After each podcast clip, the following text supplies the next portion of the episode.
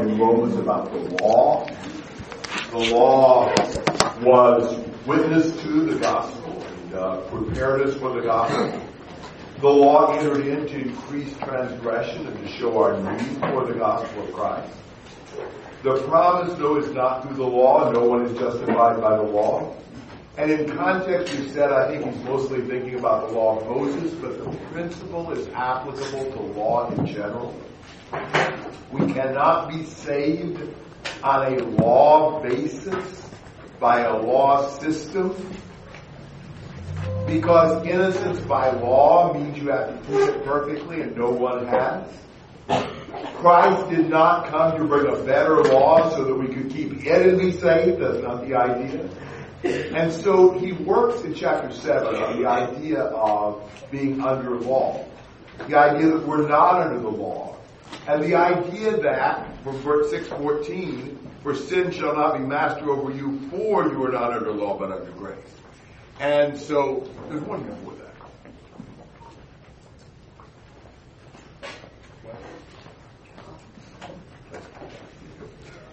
that. Um, so, uh, look at chapter 7, and let's just kind of go through this. This is really talking about, yes, that's right. Uh, you've got, you've got 7.5 describes life under the law, and that is what's elaborated in chapter 7. 7 6 describes life under the, in the Spirit, and that's what's elaborated in chapter 8. That's what we're going to see, chapter 7 and 8, the contrast between what is life under the law and what is life under the Spirit. So it's chapter 7, verses 1 to 6.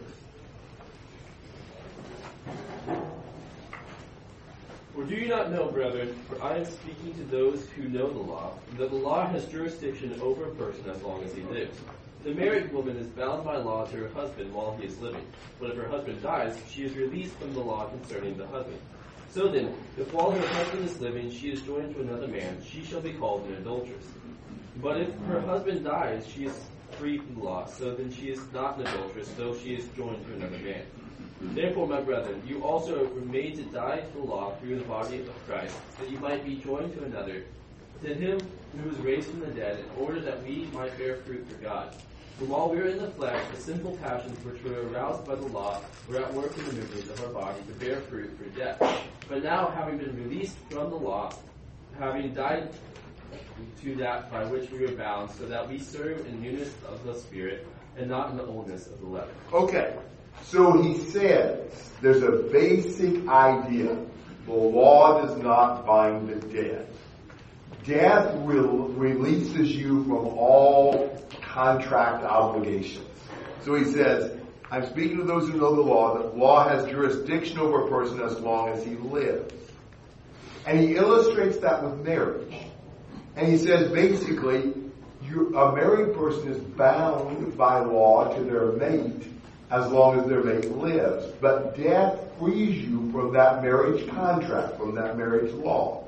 A widow is not responsible to be faithful to her deceased husband. She is released from her husband by his death, and she is free to marry another. There's no immorality in that at all. We all understand that. That death releases you from that obligation. Now the truth is, she can't just shrug off the living husband, and she's got a living husband, and she says, but I don't want him, I want somebody else. Now, she's still under the obligation of the law to her husband as long as he lives. She's an adulteress. If she's got a living husband and yet she's married to somebody else, she has an obligation to one and married to the other, that's adultery. Some people need to learn that. That's not commonly taught in our culture, in our society, even among religious people. But the fact is that you can't be uh, have uh, have a, a, marriage to one person, divorce them, and marry somebody else. That's adultery. Uh, the only exception to that is if you divorce for the cause of fornication. But otherwise, it's adultery when you remarry because you still have that binding obligation to that person you were first married to. You haven't been released by their death. But the point he's making is death does release you. The believer is no more under the power of the law than the wife is under the power of her deceased husband. So look what he says in verse 4. Therefore, my brethren, you also were made to die to the law through the body of Christ, so that you might be joined to another, to him who was raised from the dead, in order that you might we might bear fruit for God. So we died. The law doesn't bind the dead, so we're not still under the law. Through Christ, in his death, we died also. We shared in Christ's death. We shared in what Christ's death means. And so we're released from the law and we're joined to Christ. We are not married to the law anymore. We're married to Jesus. But that's legitimate because we died and death does not bind, uh, uh, the law does not bind those who are dead. So when we're baptized, we're not only freed from sin, we're freed from the law. Now, so he's just basically teaching that we have no more obligation to the law. But verses 5 and 6 are so central. For while we were in the flesh, the Bible uses the flesh a lot, in a lot of different senses. But I think here the idea of being in the flesh, the idea we're dependent on ourselves, on our own strength, our own ability. We're not, we don't have Christ living in us. We're, we're in the flesh. We're on our own. For while we were in the flesh, the sinful passions, which were aroused by the law. Now, we'll see how that works later on in chapter 7. But he's saying the law actually incited the sinful desires. We're working in the members of our body to bear fruit to death. So under the law, when we're in the flesh, sin kills us. Sin leads us to death. But verse 6, but now we have been released from the law, having died to that which by which we were bound, so that we serve in the newness of the Spirit and not in the oldness of the letter. We've been released from this losing battle to sin and death. We now are joined to Christ where we have victory. He says we serve in the newness of the Spirit and not in the oldness of the letter. Been a lot of debates about what that means. 2 Corinthians 3 uses a similar analogy. And here I think we need to understand the Spirit as the Holy Spirit who brings the gospel to us. And we need to understand the letter as the law. It was the letters written on stones. He's saying that we're under Christ, not under the law. That we're under the message that's given by the Spirit and not the message written in letters on the stone. Uh, this is not talking about the spirit of the law and the letter of the law. People a lot of times like to do that, but that's not what it's talking about here. The letter here refers to the law, and the spirit refers to the gospel, because the Holy Spirit brings the gospel to us. We're really in the era of the Holy Spirit. There's also a lot in the Bible about the Holy Spirit.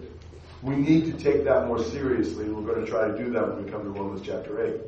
I have neglected way too long what the Bible teaches about the Spirit, and we need to give full weight to what the Scriptures say. Uh, so we'll try to work on that. But here, the Spirit is the is the agent that brings the gospel message to us. The Spirit is the characteristic element of our new era. We're in the era of the Spirit, not in the era of the law. And uh, we'll talk more about what that means as we go on. So basically, in Christianity, not Judaism, we are released from the law, we are released from sin and death, we serve in a new way. So verse 5, life under the law. Sinful passions aroused by the law work in the members of our body to bear fruit for death.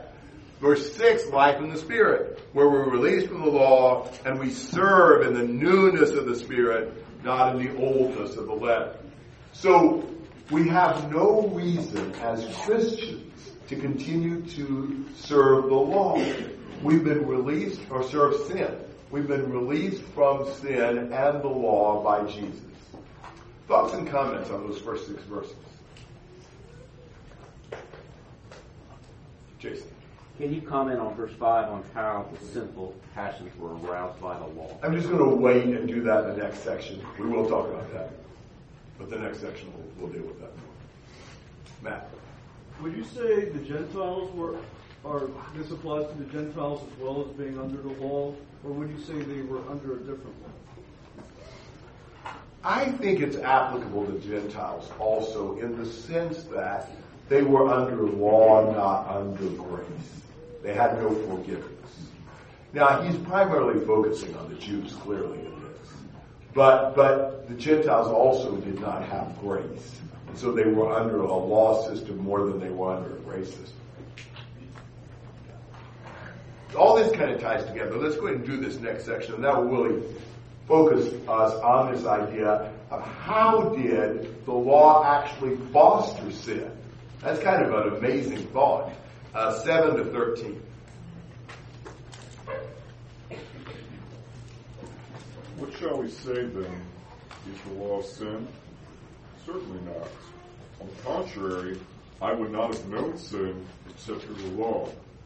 For I would not have known covetousness unless the law had said, You shall not covet.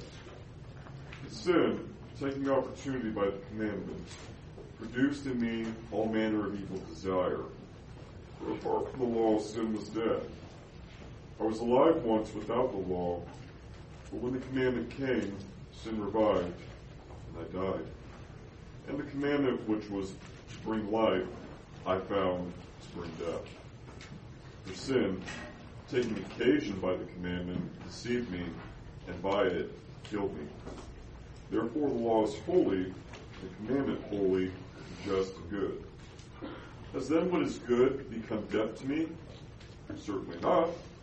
But sin, that it might appear sin, was producing death in me what is good, so that sin through the commandment might become exceedingly sinful. So what Paul said in verse 5 really raises some questions. While we're in the flesh, the sinful passions which were aroused by the law were at work in. Is the law then sin? You know, you could assume from what Paul said in verse 5 that the law itself is evil somehow, or that it's sinful. And, and Paul says, no, man, never me. There's nothing wrong with the law per se. Uh, but he's going to show how the law ended up being a negative factor in the history of salvation. Now what he says here is, on the contrary, I wouldn't have come to know sin except through the law. I wouldn't have known about coveting if the law hadn't said you shall not covet. The law is what told Paul what sin was, that enabled him to understand what was sinful. Um, you know, and coveting, of course, is kind of the most fundamental sin. It's wanting something more than God. So that, that's a, that's a central issue. He knew that because law. So the law showed him what sin was. The law was good. Nothing bad about the law itself. But sin, taking opportunity through the commandment, produced in me coveting of every kind. For apart from the law, sin is dead. What sin does is shows how perverse it really is by co-opting the good law for an evil purpose. Sin was the culprit. And sin used the law to gain an opportunity to produce sin in me. It used the law as a base of operations. It's kind of a tyrant that takes a, a positive instrument and wields it for harm. That's what sin did. Now, in some senses, and we're going to talk more about this as we keep going, but think about how we are as human beings. We're sort of attracted to the wild side of things, to the rebellious side of things. You know, when we learn that lusts are dangerous, suddenly we want to try them. You know, we don't like the idea that there's something we can't do. Wonder what there is in that. That must be good. I mean, that's a really common feeling we have. You tell you tell somebody you can't. We want to. That's a part of what he's saying in this. Now think about what he says in verse uh, uh, nine. I was once alive apart from the law, but when the commandment came, sin became alive, and I died. Now think about Adam and Eve. They were alive. The law came. Don't eat of that tree. What did Satan do? He used that law. He came to Eve and said God said you can't give any tree of the garden. He was like, well, you know, we can eat of the tree, but not this tree. And Satan used that law to say, wonder what he's depriving you of. He knows you're going to be wise the end of this. He doesn't want you to be wise.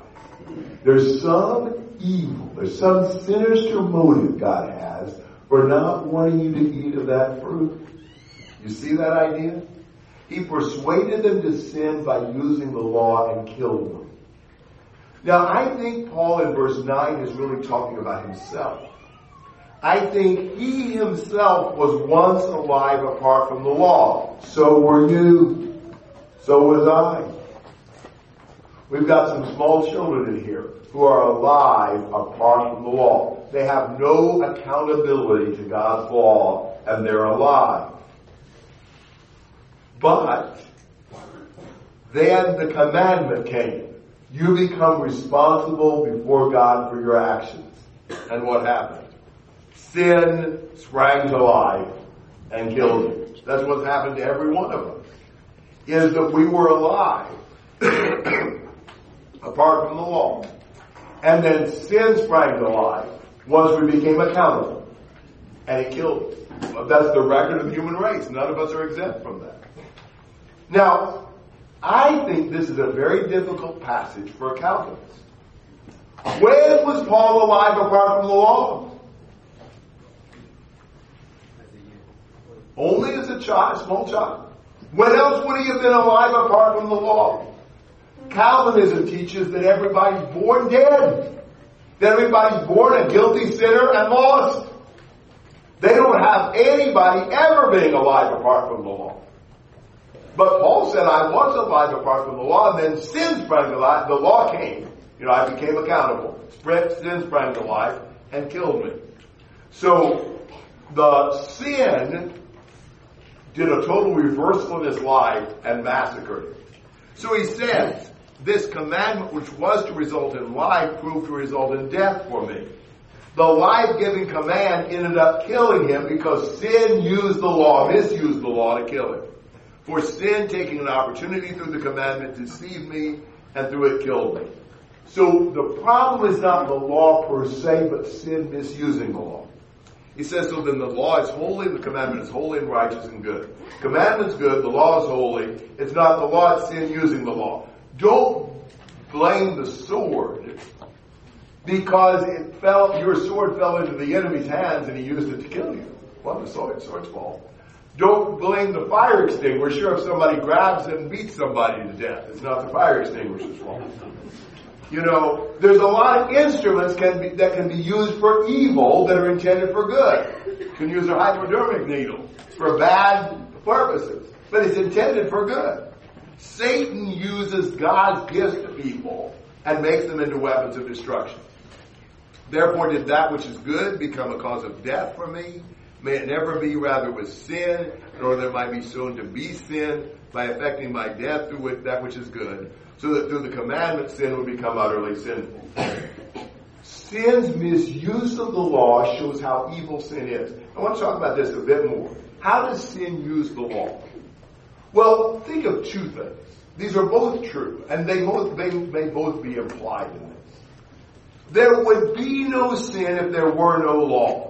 Sin is a violation of law. So if you didn't have law, period, you couldn't have sin because you wouldn't have a law. So in that sense, sin uses the law inherently. But look at this. What's forbidden, as we said earlier, automatically becomes more appealing. We like to do what we're not supposed to. Proverbs chapter 9 and verse uh, 17. You have those two banquets by wisdom and foolishness. Stolen water is sweet, and bread eaten in secret is pleasant.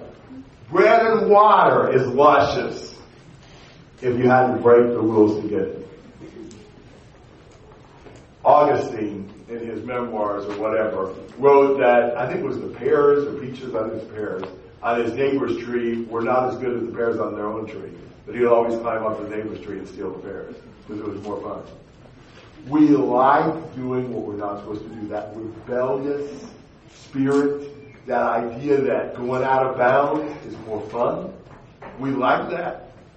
That that's a perverse desire, but sin takes advantage of that, and he produces produces sin and death in us. So we really need salvation. We really need somebody to rescue us. Sin has mastered us. It's wielded the law, conquered us, and put us down for the count. And so, under the law, we become sinners with no hope. Under grace, we're released from sin and we have salvation and righteousness. So, chapter 7 will show us the law, life under the law. Chapter 8 will show us life in the Spirit. We're gonna, we're gonna continue pushing that idea through the rest of chapter 7. But I'll pause here at the end of verse 13. Comments, thoughts, questions? Is there any significance for Paul saying, actually, you shall not covet versus, you know, remember the Sabbath day or something like that?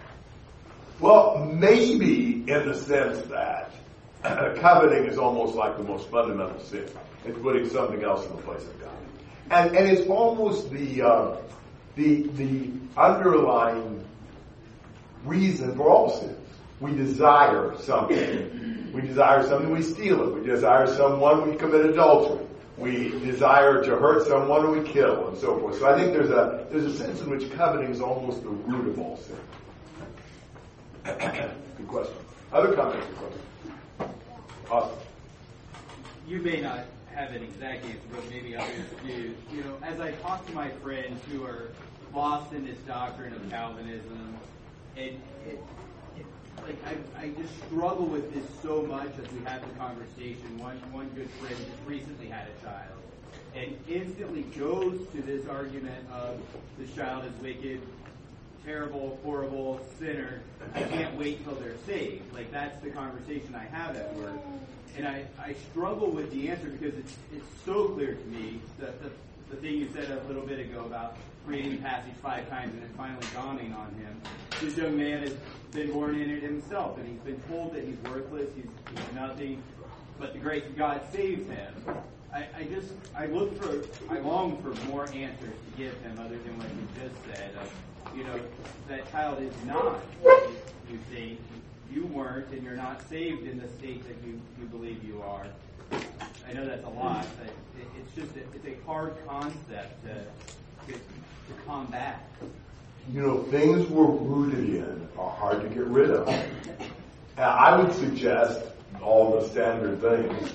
Sin is not inheritable. Sin is a transgression of the law. You know, the soul that sins, it will die. Jesus said of, of children, of such is the kingdom of God, he implied their innocence and things like that. I will say that I think this Calvinistic doctrine that children are born depraved creates serious parenting issues. I think it does for Christians. I think there's too many Christians who've been influenced by Calvinism and that and believe their children are somewhat depraved. I question, and this is you know, talked by a lot of people, but I question whether we ought to have our small children say they've sinned and, and, and, you know, try to convict them of sinning. They've disobeyed. But I'm not sure we ought to connect that with sin. I don't believe my three-year-old has sinned. They disobeyed. They need to obey their parents. I, I would teach them that from the Bible. But I think they're sinning only when they're accountable. And I think sometimes when you see a child as a sinner, it changes your view of them. I think we ought to see children as pure and righteous. They have their foolishness is bound up in the heart of the child. He needs discipline. But yes, Arthur. Well, and, and I think that attitude stems from selfishness, right? We, they sinned against us in our mind, but they certainly haven't sinned against God. Right. And if, when we when we parallel that, and when, and when we realize that it, it is sinning against God that is the accountable Right. act that God is condemning, as Yes. opposed to the disobedience that's bound up in that child. Yes, I think we can almost hurt the child's sense of well-being by branding them as a totally depraved sinner. That is not true. That's certainly not how Jesus viewed children. Um, the first person I ever tried to teach seriously the gospel, who was baptized and fell away shortly thereafter, was a strong Missouri Synod Lutheran who inherited sin was the big issue we had. And we've worked and worked on that. And uh, It's difficult to deal with because they are so rooted in that. I think biblically, it just doesn't make sense. There's there's not a lot of biblical support for that idea. But wow, it's it's a to- totally absorbing idea for them. Yes, John. Jason. Okay. Uh, do you know what the Calvinists would say about verse 9? Like, what is their view of that that's actually talking about? I'm not sure what they would say. Somebody got an answer. I probably read it, but I, it doesn't come to me at the moment. You know, typically, the typical thing is false teachers kind of pass over those things. Yeah. So I don't know that I, I, you know, I've read several Calvinistic commentaries in the last year preparing for this. Almost all the better commentators are Calvinists, unfortunately. But it's just annoying because they come to some verses and they just make massacre. But I don't remember what was said on this verse. You know, and they, and you know, listen, you take a commentator who's doing, you know, three verses per page, and then he goes for 20 pages on one verse. What's the deal? He's trying to work his way around it. We do the same thing sometimes. We've got to be careful about that. No, we have to just explain, explain, explain, explain, explain, and maneuver and all this kind of stuff. Are we trying to avoid what the passages really say? That's a little worse. Matt. Um, based off of a conversation I was having with a Calvinistic a couple of days ago, I think uh, for verse 9 they would probably just say this is talking specifically about Adam and Eve because they sinned. Okay, maybe so Adam and Eve. I think that is one explanation that's talking about Adam and Eve. I don't think it was very satisfying when he said, I was once alive apart from the law. But I do think you're right. Jake.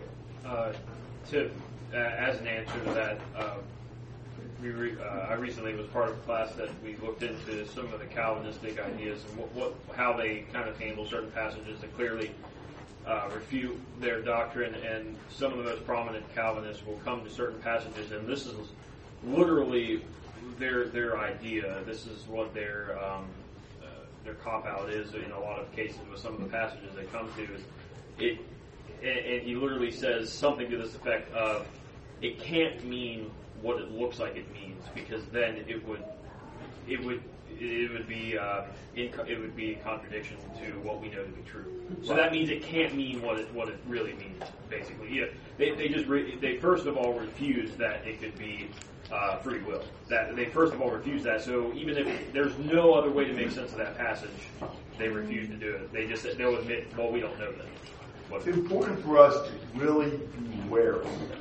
When we get to where we're just flying in the face of the plain meaning of so many things. You know, the Bible is based on the whole idea of free will. It's not absolute free will. There's a, those are limits of free will. But but that we have free choices is what all the gospel is based on. And when you just have to constantly deny what the Bible says, but do we ever do that? We have to be careful about that. When you find yourself constantly having to explain passages away, it may be we've misunderstood something. I think that's the best lesson we can get out of it. Because some of these guys are very passionate about their teaching. Uh, you know, so can, are, are, are we the guilty ones as well? That's, that's a good question. Yes. What is wrong with Calvinism? What is Calvinism? Like, yeah, seriously. It's a whole system of teaching that says we're born in sin and God arbitrarily chooses some people to be saved. Those are the ones for Jesus, that Jesus died for. God gives them faith in the Holy Spirit to make them saved and they can never lose their salvation. It's a, it's a series of teachings that were kind of systematized by John Calvin and extended on by his followers. A lot of John Calvin's followers are way more Calvinistic than Calvin. it's a false doctrine, basically. It's a false doctrine. That's what I thought. I've, I've you heard of it talking to this Bible study. Okay. I've heard pieces of it. I'm just like. Yeah. Pretty prominent, yes.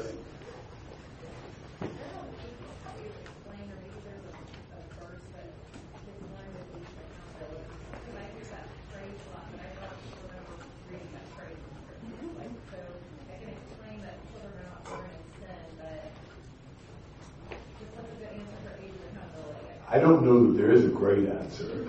I mean, think about this. I mean, think about the idea that a small child obviously has no conception of God and no sense of responsibility for their actions. So even in, the, in our civil law, if you took a three-year-old and a three-year-old pulled the trigger of a gun and killed somebody, you would not blame the three-year-old because we understand he's not responsible for his actions. He doesn't understand the consequences of his actions. Now, at some point, we become accountable and responsible. And then we begin to sin purposely against the Lord. There's not a biblical statement as to an age. And so, I mean, I think we've got to try to reason through that. I do think we see that. And I think an analogy with the human laws is helpful because we understand some, some, you know, adolescents are tried as adults because we understand they had the ability to control their actions. They had an understanding of what they were doing. There was intent. Uh, but, but yeah, I, I, wish there was a uh, clearer definition. Some of you may have something you want to say about that. You're welcome to. Yes.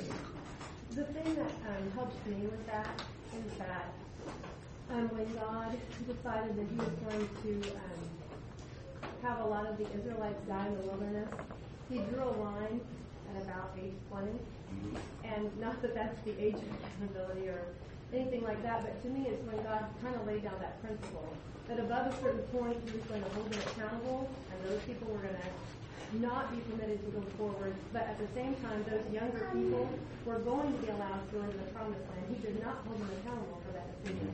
Yeah, and there may be broader issues with their involvement in leadership, but yes, you're right. That God made a distinction, and He did not blame the younger people for that decision. Yeah, good thought. To it. Yes. And, uh, Ephesians 1 talks, and a lot of verses talk about when you read and understand, I mean, that idea of understanding, when you refuse the gospel, and you understand what you're refusing, or you're accepting it away when you read it. And so that kind of idea of, we have to be able to understand what we're doing in order to be held accountable for that. I think those verses help with that, so too. And there's a difference between knowing you need to obey your parents and understanding your relationship to God and seeing it that way. But you, we, we see that in so many ways. We, we all have that intuition. When do you allow a kid to babysit? Only when you think they have a sense of responsibility and depth to understand how to be responsible in caring for someone else. Normally, we wouldn't let an eight-year-old babysit. Now, an eight-year-old can do everything for themselves, most things for themselves, but we would see they don't have the maturity to really you know, care for a small child. You probably, all of us probably would let a 16 year old babysit. You know, I mean, they drive. you know, I mean, they're, they're responsible. We see them as responsible. They act that way. Not always. We don't always, but they have the ability to. Uh, somewhere between 8 and 16, you know, we start seeing they are responsible, they're able to maturely process what they're doing. I, I think we all have that sense um, but, but, you know, in all kinds of ways. So I don't think this is foreign to us, but I don't think there's a biblical precise passage that says, here's the definition. Good question. Good. You know, there's lots of things in the Bible, that spiritual questions that are hard to answer and are good to discuss. Yes.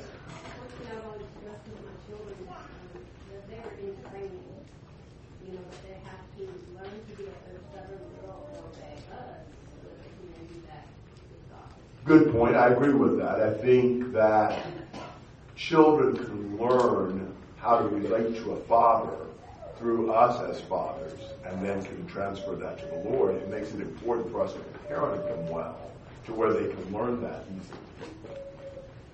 Good, good discussion. Okay.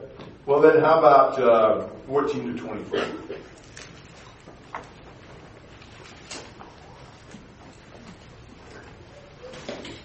For none of the law is spiritual, but I am of flesh, soul and strength. For I do not understand my own actions. For I do not do what I want, but I do the very thing I hate. Now if I do what I do not want, I agree with the law that it is good. And Now it is no longer I who do it, but sin that dwells within me. For I know that nothing good dwells in me, that is, in my flesh. For I have the desire to do what is right, but not the ability to carry it out. For I do not do the good I want, but the evil I do not want is what I keep on doing. Now if I do what I do not want, it is no longer I who do it, but sin that dwells within me. So I find it to be a law that when I want to do right, evil lies close at hand. For I delight in the law of God and my inner being. But I see in my members another law waging war against the law of my mind, and making me captive to the law of sin that dwells in my members. Wretched man that I am, who will deliver me from this body of death? Thanks be to God through Jesus Christ our Lord. So then I myself serve the law of God with my mind, but with my flesh I serve the law of sin. So you see Paul, uh, you can see Paul here describing this losing battle. You know, he wants to do what's right. He has the desire to do what's right, but he doesn't do it. Sin just ends up dominating him, enslaving him. He's fighting this losing battle. He feels overwhelmed. He's in anguish. He's in despair. He struggles with sin, uh, but he's defeated by sin constantly. And so what he wants and what he does are two opposite things. And look at, look at what I'm suggesting here on this chart. The big debate in this passage is this talking about a Christian and their struggle with sin, or about somebody under the law and their struggle with sin. Now think about the passages in chapter 6 that say we died to sin. We died to sin in verse 2. We died and were freed from sin in verse 7. In verse 11, we uh, consider ourselves to be dead to sin. If You think about the passage that says we're freed from bondage to sin. In 614, sin shall not be master over you. In 618, we've been freed from sin. In 622, we've been freed from sin. And look at that in comparison with 714. I've been sold into bondage to sin. In 723, uh, it makes me a prisoner of the law of sin which is in my members. Look at 8.2. The law of the Spirit of life in Christ Jesus sets you free from the law of sin and death. You talk about the flesh so much all through chapter 7. In verse 5 that we looked at, verse 14, I'm of the flesh. Verse 18, uh, in nothing good dwells in my flesh. Verse 25, uh, with my flesh I serve the law of sin. But in chapter 8, it'll all be the Spirit. We serve the, the Spirit and not the flesh. So the overall thought is that grace frees us from the bondage of sin. Grace enables us to live for God. The law does not. This is describing the hopeless battle of the man under the law. You understand the idea? You're a sinner no matter what under the law. You can't get rid of your sin. You can't, you can't liberate yourself from sin. You're, you're a sinner because you sinned and you have nothing you can do about it. You're going to have to pay the penalty for your sins. When you feel hopeless, you lose the ability to win the battle. When you're a hopeless sinner because you're under the law, does it really matter if you change? You know, you take the guy who killed a bunch of folks and has been caught on video and there are all kind of witnesses. Does it really matter if he commits some more crimes? I mean, if you kill some people, you're going to get the book thrown at you. Is it going to be any worse if you steal a few things too? You know, is it really going to matter? You know, how can you be deader than dead? You know, so if, if you're hopeless, if there's no way of redemption, there's no way of forgiveness, you're just fighting a losing battle. You never have the moral strength to overcome sin. Grace liberates you. Forgiveness gives you power and strength, and you can do what you want to do. You can do what you choose to do. And so when you stand alone before God's law, sin enters in and captures and enslaves. You're not even the master of your own house. You want to, but you can't do it. So you see Paul crying out in verse 24, Wretched man that I am. A desperate cry from somebody who's made a valiant struggle, but he's still in slavery to sin. He's shrieking for help. Who will set me free from the body of this death? It's just a horrible thing. Have you done that before? Just felt so defiled that you can't overcome it. Let me suggest you think about that in connection with uh, your pet sin. You have a pet sin? No, what pet sins are. Our pet sins are the sins that we just kind of are attached to. You can't let them go. You know, there's just kind of the sin that even when we do other things okay, this is a kind of the sin that, that we can never, uh, never let go. So, you commit your pet sin. How do you feel? Dirty, defiled, disgraced, embarrassed, wicked, evil, loser, dead, hopeless, bound for hell. And when you feel that way, what are you going to do next? You feel so bad. You go back to your pet sin for some comfort. You go back, get, go back to your pet sin to distract you. And that makes you feel worse and you just feel horrible. You hate yourself. So you go back to your pet sin to try to feel better. Just, this is this vicious cycle. You just keep going down, down, down because you feel so bad and it just makes you want to do worse because you just want to get away from, from how bad you feel. It's the only solace you've got. You can't turn to the Lord. You feel so distant from Him. You feel so unworthy before Him. You see that idea? Now, if we can truly turn to God, we repent of our sins, and we get forgiven. Forgiveness means total exoneration. I was talking to this guy one time. He was a member of the church where I was. He was a new convert. And for three or four years, five years, he was just sort of crawling. He didn't do real well. He didn't do horribly, but not great. And then all of a sudden, he just changed. He just perked up like nobody's business and started doing way better. And I asked him, I said, what happened? And his explanation was this. He said, well, I knew that once I became a Christian, God would cross off my sins. And so every time I sinned and I asked for forgiveness, he'd cross it off.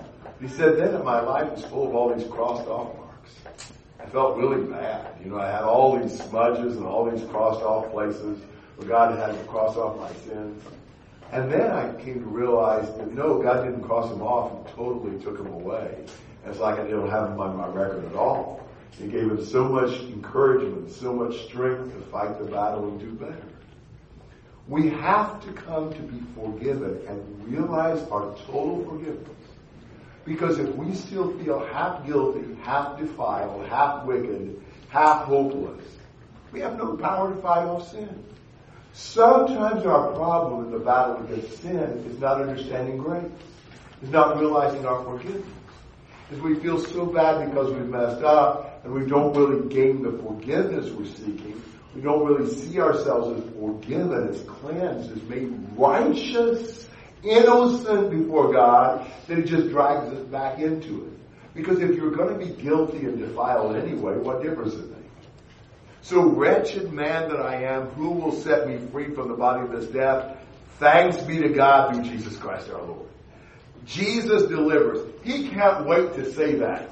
He concludes chapter 7 and the rest of verse 25, but he has the outburst of, of gratitude to God for liberating him, for giving him a victory over the body of this death. So that on the one hand, I myself with my mind am serving the law of God, but on the other hand, with my flesh, law of sin. How many people have felt that?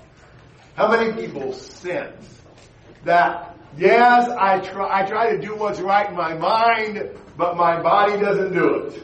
So in my mind, I'm serving God, but in my body, I'm serving Satan. So you want to serve God, but the sinful passions lead you to serve the law of sin. If this describes you, you may be trying to go it alone. Trying to make yourself good enough for God instead of receiving His grace and His forgiveness. Think of this application. You ever know somebody who just really was afraid to obey the gospel because they were afraid they couldn't live it? And so they were trying to get good enough on their own and live it well enough that then they'd be ready to obey the gospel. Well, the truth is, if you can be good on your own, you don't need the gospel. You can't do that. You will never overcome sin on your own power. You need Christ to do that. So you can't try to perfect yourself on your own before then you come to Christ. Um, so there's just a lot of practical applications. I realize not everybody agrees with this interpretation of Romans 7. I don't mind people uh, expressing the opposite view. I'll probably respond. But I, I, think it's good for people to see the see both sides if there's if there's anybody who wants to defend the opposite side. I think this is pretty clear. But I do realize that, you know, things I think are clear, other people don't. So, uh, comments, questions, thoughts, Jason? So Paul is putting himself in the place of someone who was under the law. Yes, I think so. Yes. Matt. So, uh, you said that it cannot be a Christian, but it might also be fair to say that it could be a Christian that just doesn't understand grace and is trying to be justified through keeping of the law? Uh, Yes, it's not somebody who is actively living under grace, living by the Spirit. Some Christians do revert back to this, but they're certainly not right with God when they do. Yes. Good point. Yes. So I, uh, I read a, an illustration that helped me with this one time. It, it was uh, talking about how comparing trying to live our life uh, and, and our fight against sin as like driving an airplane. And with our flesh, with, with the way that, that our, our mind works, living by the law and driven by the flesh, it's, it's like we have our autopilot set on that life.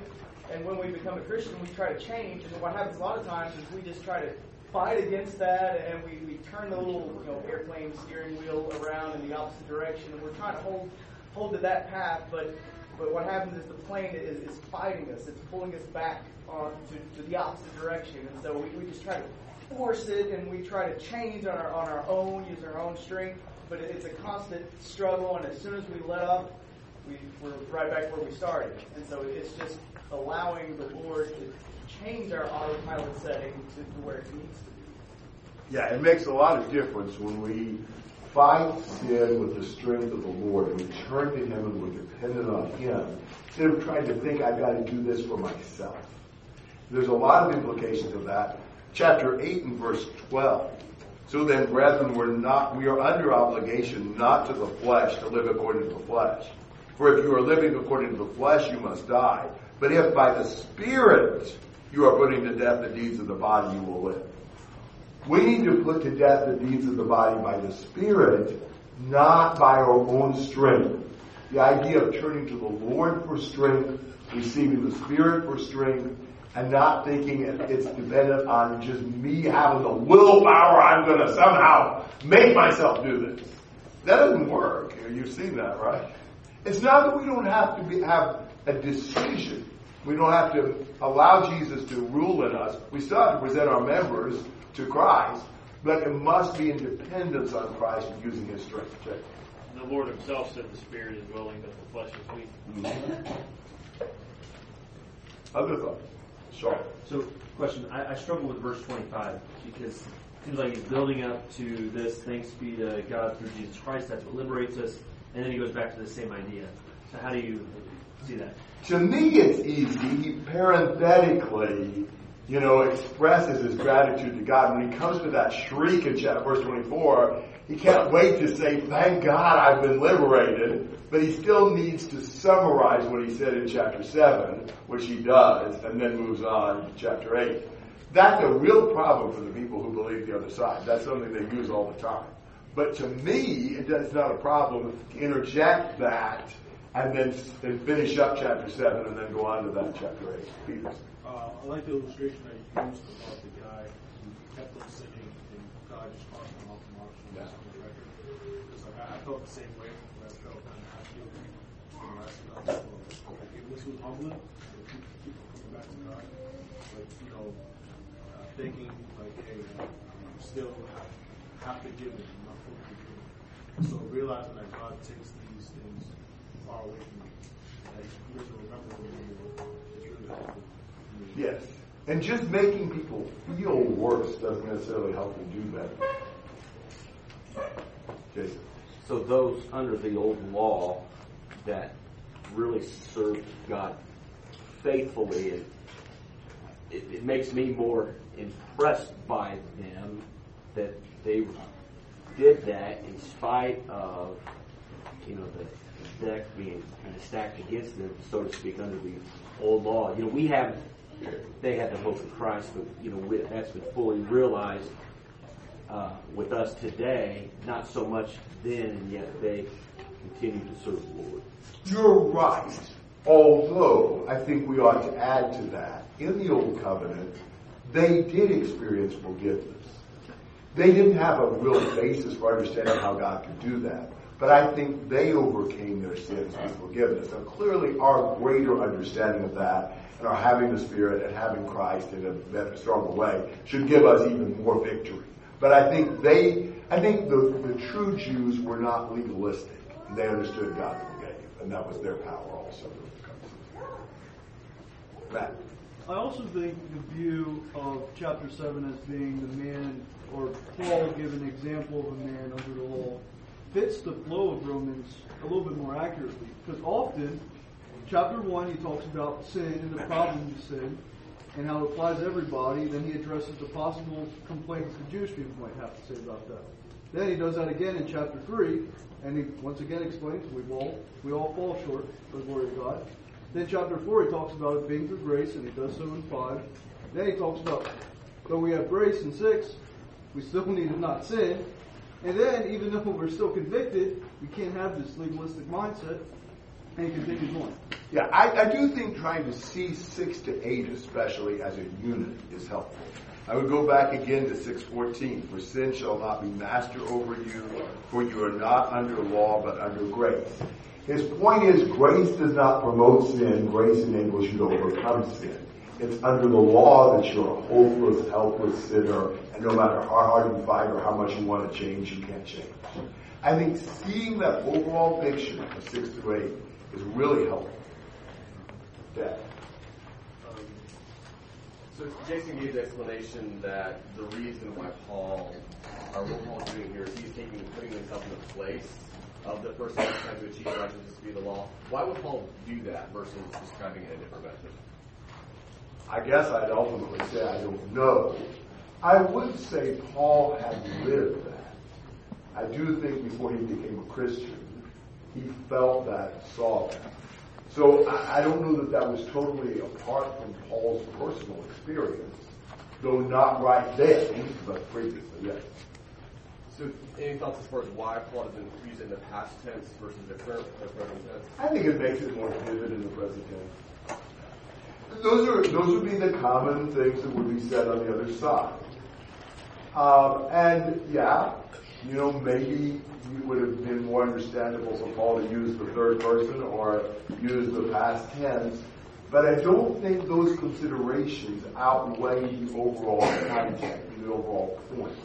It just becomes really difficult when you've read chapter 6 to understand somebody who's sold into bondage to sin. He's not talking about somebody who's fighting a battle. He's talking about somebody who's lost the battle.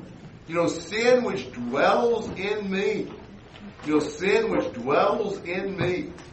You know, and all that is like, you know, wow. That doesn't sound like somebody who's got Christ in him. It sounds like the opposite of the man in chapter 6 and the man in chapter 8. So I think looking at the overall view helps us to see what this is talking about in context, even if there are some things that you're like, well, why do you put in the present tense? You know, I can give that answer. I think that's a reasonable answer. I understand why the present tense gives some people some problems, but I don't think that that big a factor compared to the overall context of what he actually says. Jake? I think sometimes we like to find certain like grammatical rules to the writers of the Bible, and really, honestly, we don't even use that. Like a lot of times, I'll speak of something in the in the past tense, but then I'll use something in the present tense, still referring to past events. But everybody knows I'm really referring to it as past tense. But I'm speaking in the present tense for you know many different reasons. So we can't necessarily only just bind the grammatical uh, rules and laws and, and, patterns on everything that the, all the writers do. I mean, can't do that. Okay, that's fair, Scott. But just this idea, there are so many Christians I've talked to who are reluctant to talk about heaven in a confident way because they aren't sure. Well, what does it mean when our sins are removed as far as east is from the west?